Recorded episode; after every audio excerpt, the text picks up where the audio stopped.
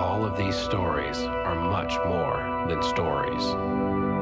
They aren't fables or fiction, they're pieces of something real, something bigger, fragments of a masterpiece.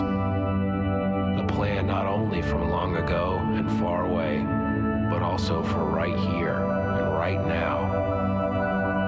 Everything that's ever happened is piecing perfectly together into one grand design picture of God's love and His plan for us.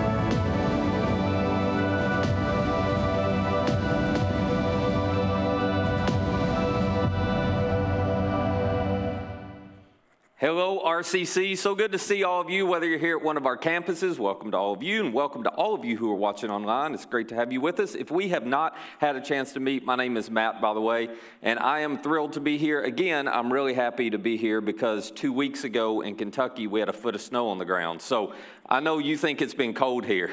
just, just be grateful for what you got. I'm thrilled to be down here in your cool weather the last few days.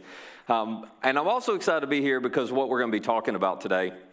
Have you ever had one of those moments where you knew you were holding information that somebody else didn't have yet, but when they got it, it was going to rock their world and hopefully in a really good way? If you're a mom, you can relate to this because you remember the moment as a mom where you realized that you were pregnant and he didn't know yet. And you had to, you know, you got the chance to break the news to dad, and you just knew the minute you told dad it was going to turn his world upside down, hopefully in a great way. Remember what that feeling was like and that anticipation, that excitement? You just knew you had something that was so important. Or uh, for any of us guys who have proposed, uh, I didn't say get married because we might have had to propose two or three times, but at least propose, right? For all of us guys who proposed, we know what this is like because we had in our minds, you know, in the back of our minds, we knew when we were going to do it and how we were going to do it.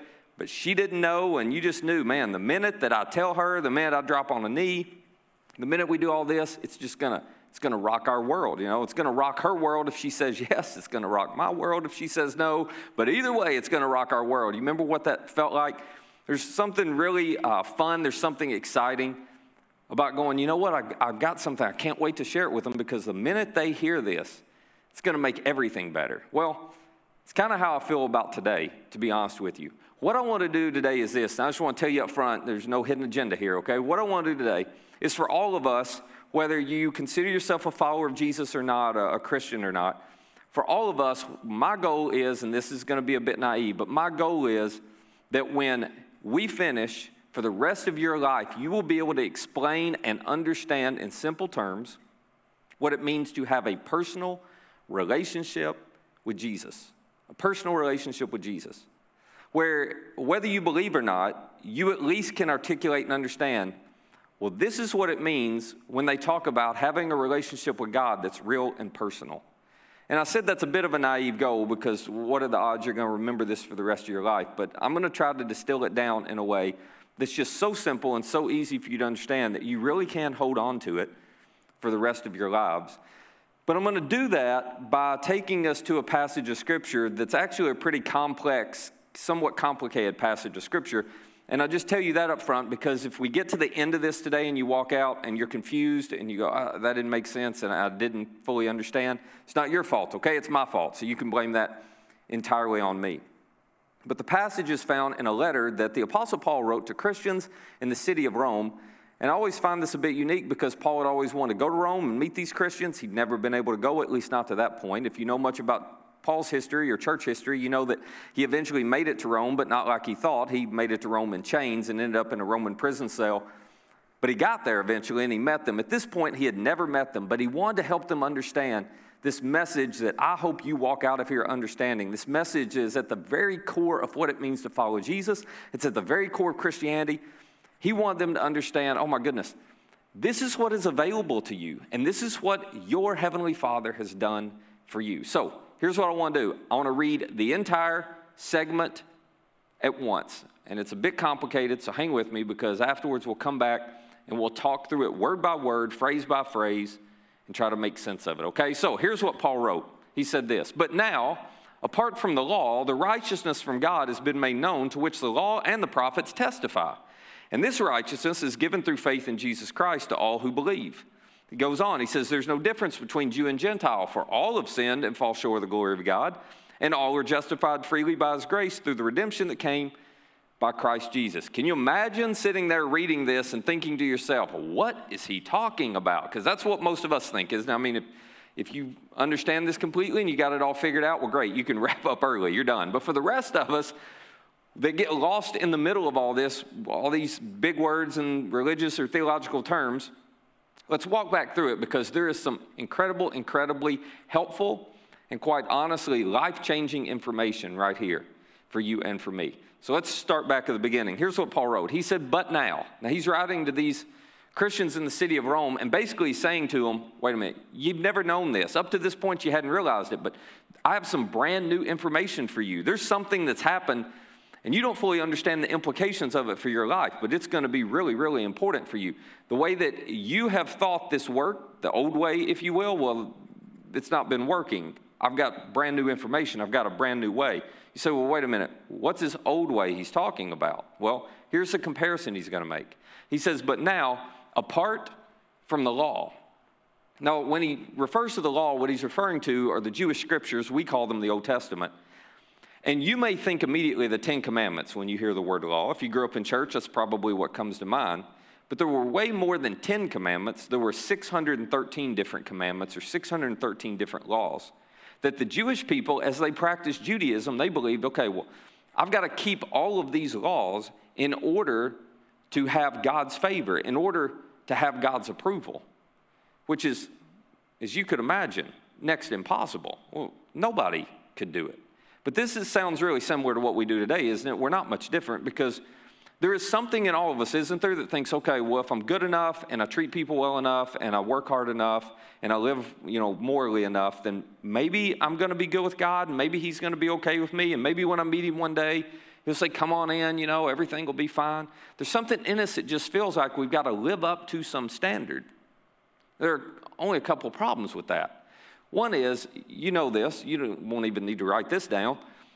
You can't live up to the standard perfectly, can you? Neither can I. None of us have the ability to actually live up to it. Now, forget all 613 laws. Let's just talk about the Big Ten, the Ten Commandments. I mean, I haven't been able to keep all 10 perfectly. You probably can't even name all 10, much less keep all 10. It's my job to at least know all 10 of them, you know? So, if this is the only way to be in a position where we feel like everything's good between us and God, well, we don't have much hope. But this is the other problem with trying to earn God's favor through following the law. That's not what He ever intended for us to do. The law was not designed as a tool to help us have a good relationship with God, a relationship with Him that's personal. The law wasn't designed to do that because God knew we weren't capable of doing that. The law was designed just to simply make us aware of the fact that we couldn't do it. The law was designed to help us see there is a standard, and we all know internally there's a standard we ought to live up to. Well, there's a standard but we haven't been good enough to keep it. And this is what Paul is trying to help these Jewish Christians and Gentile Christians in the city of Rome understand. He's going, okay, listen, you've been trying to, to live good enough, to live up to the standard well enough that you feel like God's good with you. But now, apart from that standard, apart from that law, there's a different way. He says, but now, apart from the law, the righteousness, and I want to pause right here again. This is one of those words you hear in church, right? We don't use it a whole lot outside of church. What does righteousness mean? Righteousness simply means to have a right standing with God. That's all it means. Anytime you see it in the New Testament, this word righteousness, just think right standing with God. It means everything is good between you and God. And Paul's going, okay, there is a way, apart from trying to keep the law perfectly, for you to have a right standing with God. There's a way for everything to be good. You know what it feels like when everything's good between you and an individual? There's no junk there, is there? There's no mess, there's no tension. When you see them across, you know, the aisle in the grocery store, you see them, you know, down a couple rows at a ball game, you don't have this inner tension that wells up inside of you and you want to duck down another aisle or you want to, you know, turn your head, you know, duck your head and not look. No, when everything's good between you and another person, it's just free, isn't it? It's open. It's like, hey, how, you know, you're perfectly comfortable with them. And this is what the Apostle Paul is getting at. Do not miss this. Because for some of you, you've never felt like this was possible for you. But I'm telling you, the Apostle Paul would say it's absolutely possible. You can have a relationship with God where everything is good between the two of you to the point that you feel perfectly comfortable with God. There is no tension. There's no wondering, well, wonder what he thinks about me. Have I been good enough? Wonder if he's going to bring up. No, no, no. But the way you get that is not by living well enough or by meeting the standard on your own. The way you get that is not by behaving good enough. And this is the Apostle Paul's point. This is what he wanted everyone to understand about following Jesus. He says, But now, apart from the law, this righteousness, this right standing with God, from God, do not miss these next two words. Not from you, not from your good behavior, from God. Okay, so let's let's just pause and have a little quiz here, all right? I want everybody to play along and answer out loud. I'm going to ask you a question.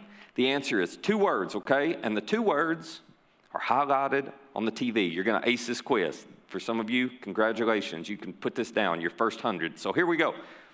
Where does a right standing with God come from?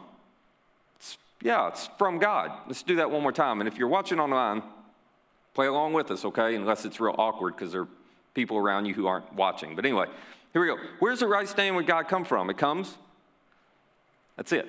It comes from God. This is so important to understand because that means it does not come from you, your effort, your behavior, your good works, how many times you come to church, you're serving, you know, I'm giving, I'm trying, I'm trying, I'm trying. Okay. All of that has a purpose and a place. But the purpose and place of all of those activities has nothing to do with getting a right standing with God. The Apostle Paul says, no. But now, apart from the law, apart from trying to live up to the standard, this righteousness or right standing with God what's from God, and he says it has been made known to which the law and the prophets testify. Now he's referring back to the Jewish scriptures again. He's saying, okay, it's always been in the Jewish scriptures. Everything pointed to this is how you have a right standing with God, but y'all got it confused over the years. You know, our ancestors thought, oh, I got to live a certain way and behave a certain way, and if I don't give this sacrifice or do this thing, Apostle Paul said, you just got it mixed up. But, but it's known now, it's obvious now, it's clear now. Why is it so clear now? Well, because of this. He says this righteousness or this right standing with God is given through faith. And anytime you see the word faith, you can think trust, okay? It's given through faith or trust in Jesus Christ to all, all includes you, to all who believe or who trust. This is incredible news. The Apostle Paul says the reason it's so known now the reason it's so clear now is because God showed up on this earth in the form of Jesus and he cleared up the confusion for us. He didn't send another messenger and he didn't send another message. He just showed up and he cleared up all of the confusion for you and for me so that it would be so obvious now that a right standing with God does not come from anything I do. No, it comes from God and it comes through faith or trust that I put in Jesus and what he did for me. And it's available to everyone, it's available to all, which means it's available to, to me. Now, the Apostle Paul knew that for the people he was writing to, this was a brand new concept, particularly this part about it being for all. It is not how they thought, it is not how they had related to people, it was not how they had operated for centuries and centuries and centuries. And so he doubles back on this to try to make it crystal clear. Here's what he writes next. He says, There is no difference between Jew and Gentile. Now, let me just ask you, you don't have to be a Bible scholar to figure this out. Why do you think he had to write, There is no difference between a Jew and a Gentile? Yeah, because they all believed there was a difference between a Jew and a Gentile. The Jewish people they wouldn't set foot in the home of a Gentile. They wouldn't shake the hand of a Gentile. They wouldn't sit down and have a meal with a Gentile. They were certain there was a big difference between them and the Gentile or non Jewish people. They were certain they were God's favorites. They were certain they were God's people. They were certain they were far closer to God and they had a right standing with God simply because of their race. And all these non Jewish people, they did not. And most of the Jews believed they could not. They could not ever have a relationship with God, not at least the way they had a relationship. And now the Apostle Paul, who is himself a Jew, is writing and he's going, I want to make it clear to you Jesus, He obliterated this racial tension, this racial divide that's existed for centuries. There is no difference between Jew and Gentile. To put it into our terminology today, there is no difference in how a church person gets a right standing with God and how somebody who is nowhere close to being a church person gets a right standing with God. They both get a right standing the same way. There's no difference between how a religious person and an irreligious person, a moral person and an immoral person, the person who's behaved well and the person who hasn't, doesn't matter. You, you pick your division. There is no difference in how you and how I get a right standing with God. The playing field has been leveled. And the reason it's been leveled, the Apostle Paul says, is because of this. For all, well, that's you and me, for all, Jew and Gentile, for all, church person, not church person, Christian, not Christian, grew up in church, never set foot in church, for all have sinned. You know what it means to sin? You sin anytime you act in a way that is not loving towards God or towards people God loves. Let me say that again. You sin every time you act in a way that is not loving towards God or towards the people God created that He loves. You sin every time you act in a way that is out of line with God's design for you. You sin every time you act in a way where you miss the mark of the standard that God has set for us to love one another the way He has loved us. So, the Apostle Paul says, now that you understand that, do you see why the playing field is leveled?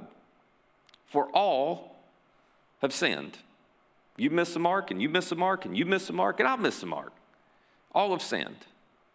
And he says, all fall short of the glory or the standard of God. And this is exactly why you can't have a right standing with God by living up to the standard, because none of us have lived up to the standard. We've all fallen short. And once you fall short of perfection, is there anything you can possibly do to ever make up for what you messed up and reach perfection again? No.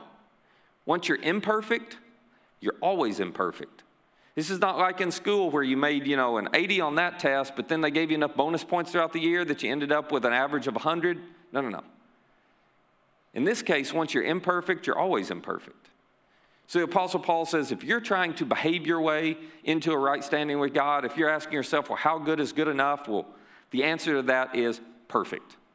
And unless you're perfect, that road's not going to get you into a right standing with God because all have sinned and all fall short of the glory or the standard of God. Now, if you grew up in church, if you grew up in church, you have heard this before. Here's the thing, though, for most of us we grew up in churches where we heard this, and then they treated it like there was a period at the end of the sentence, right there. And that was it. It's like, hey, you're a sinner. All sin and fall short of the glory of God. Tough luck. Feel bad about it. But the Apostle Paul didn't put a period here. And this is where the good news comes in. The Apostle Paul put a comma. He said, and all, that's you and me, all are justified. What does it mean to be justified? Well, it means God is offering to wipe the slate, wipe the record clean of all of our sins. To be justified, in simple terms, means God is willing to do something in you and for you so it's as if you have never sinned before. You say, whoa, what do I have to do to get my record wiped clean? I mean, surely the price is pretty high for that. Well, yes, but it's not high for you because all are justified, the Apostle Paul says, freely. You're justified freely. It's free to you. It wasn't free to Jesus. We're about to get to that, but it's absolutely free to you. God's made this so simple, so easy that anyone can experience it. Nobody's got an advantage over somebody else. All of us have the ability to be justified, to have our record wiped clean freely by His grace. Well, if you're thinking, I don't deserve for God to write my record clean, well, you're absolutely right. And that's exactly why the Apostle Paul said it's by his grace, because grace is simply receiving something you don't deserve. And that's exactly what God is offering us all something we don't deserve. We can all be justified freely by his grace, and here's how it happens through the redemption that came by Christ Jesus. Redemption, that's another word we don't use too often in our culture today. You hear it more in church. What does redemption mean? Because the Apostle Paul is referring to the death and resurrection of Jesus here, but how, how did that redeem us? Well, I want you to think of it this way. Let's say that uh, tomorrow you're driving and you get a speeding ticket, okay? Whenever you break a law in our country, and we'll just talk about this, this small law, whenever you break a law in our country, you, you are speeding. What you have done the minute you break that law and you are caught, you have created a debt debtor relationship between you and the government. That's what you've done. There is now a debt that you owe the local government and you have to pay that debt in the form of a speeding fine. They give you a ticket as a tangible expression of the debt that's been created. You broke a law, you broke one of our laws, and because of that, there's now a debt that you owe us because we were the ones who instituted the law. You broke our law. Now there's an issue between us, and you've got to make it right.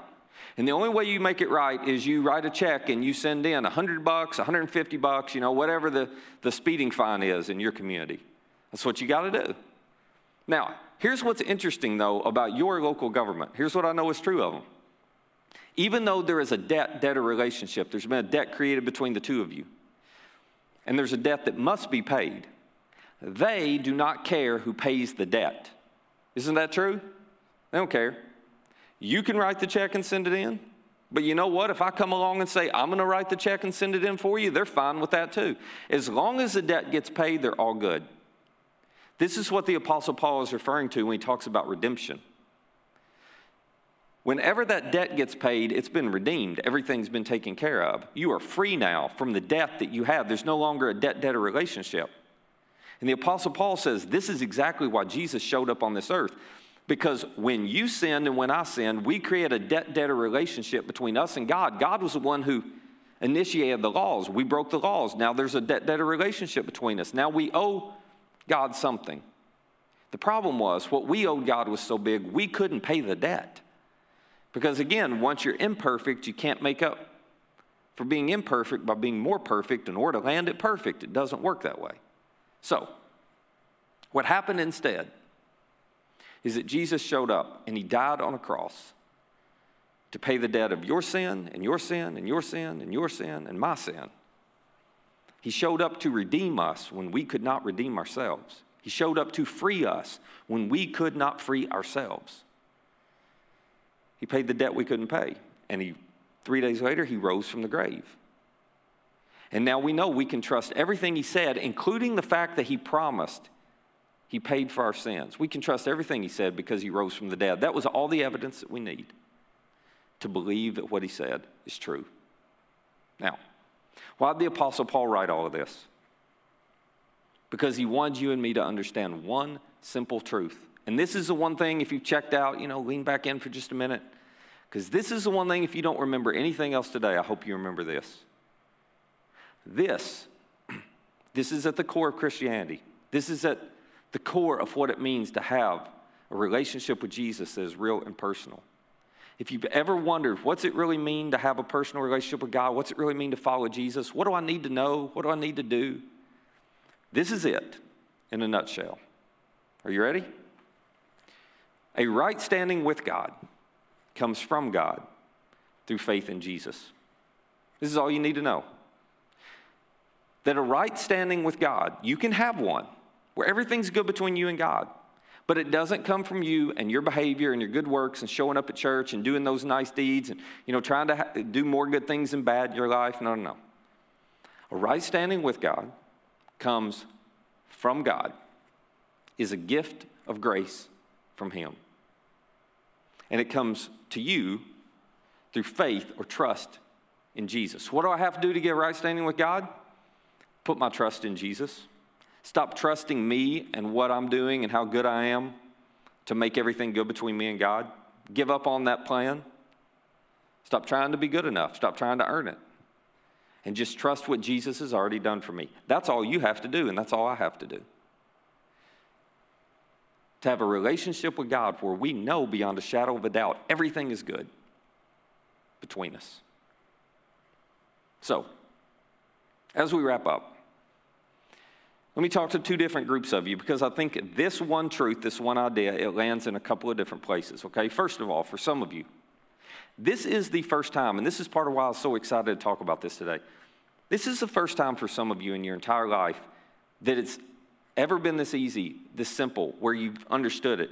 And maybe you've heard this before, but for whatever reason, it just hasn't clicked. And yet today, it's clicked. And you're going, oh, I get it. I get it. Because you've been trying to earn your way into God's good graces. You've been on the, well, yeah, I believe in God or I believe in Jesus and I, and you start talking about all the things you do because you think somehow that's going to put you into a right standing with God. And today you realize you can give up all that. You're not trying to earn your way into a relationship with Him. He's offering it freely if you'll just trust Him. And for some of you, today is a day where you're ready to begin to follow Jesus, where you're ready to step across that line and say, okay, I'm done trusting me. I want everything to be good between me and God, so I'm willing to accept what Jesus did for me.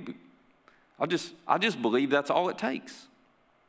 For some of you, this is the first time you've heard this. For some of you, listen, you have grown up in church, and because you have lived a life that is so quote unquote churchy, so religious, you know, you've been involved, you've been around it, you've always thought, well, I think I'm probably good, but if somebody pins you down, say, how do you know everything's good between you and God? Well, you knew deep down inside you didn't have 100% confidence and certainty. Well, you can have it. And in just a minute, I want to encourage you, right where you are, to simply say, Jesus, I'm putting my trust in you and you alone to have a right standing with God. Now, quickly, before we wrap up, there's another group of you where I think this lands. It's those of us, we're already followers of Jesus. You're, you're part of this incredible church. But listen, I just want you to understand this is why we do everything we do here at RCC. It's why we invite, it's why we serve, it's why we give, it's why we keep trying to create space and create opportunities and experiences for people to hear this message because this message changes everything for somebody. There's not a, a more important message in the world that somebody can hear. Everybody wants to get to the end of their day, lay their head on their pillow at night, and know that everything's good between them and God. And you do realize that the vast majority of people in our communities, they don't have that certainty at night. They're not so sure. In some cases, they're certain they don't have that. And they don't realize they can, and they won't know they can unless we do what God has called and gifted us to do. So let's keep making sure people understand this message. And let's make sure if you, if you're not certain when you lay your head on your pillow at night, that everything's good between you and God. Well, why not just put your trust solely in Him? And then you don't have to worry anymore. You don't have to try to earn it. Now, the good you do, the serving you do, the giving you do, well, that's coming out of a heart of gratitude, and that's coming out of a heart of love because of how loved you are, not because you're trying to earn something or deserve something. Would you choose to accept the right standing with God that comes from God, not from you, through your faith and trust in Jesus. If you want to do that today, I want to invite you to tell God that right now. Let's pray together. Would you just in your heart and in your mind say, God, I'm done trusting myself. I don't want to keep trying to earn my way into your favor. Thank you for offering me a right standing with you. And I choose to accept it simply by putting my trust in Jesus' death and resurrection for me. Thank you for offering it to me. Thank you for forgiving me. Thank you for making me part of your family. Father, we are so excited for the people who are making that decision right now.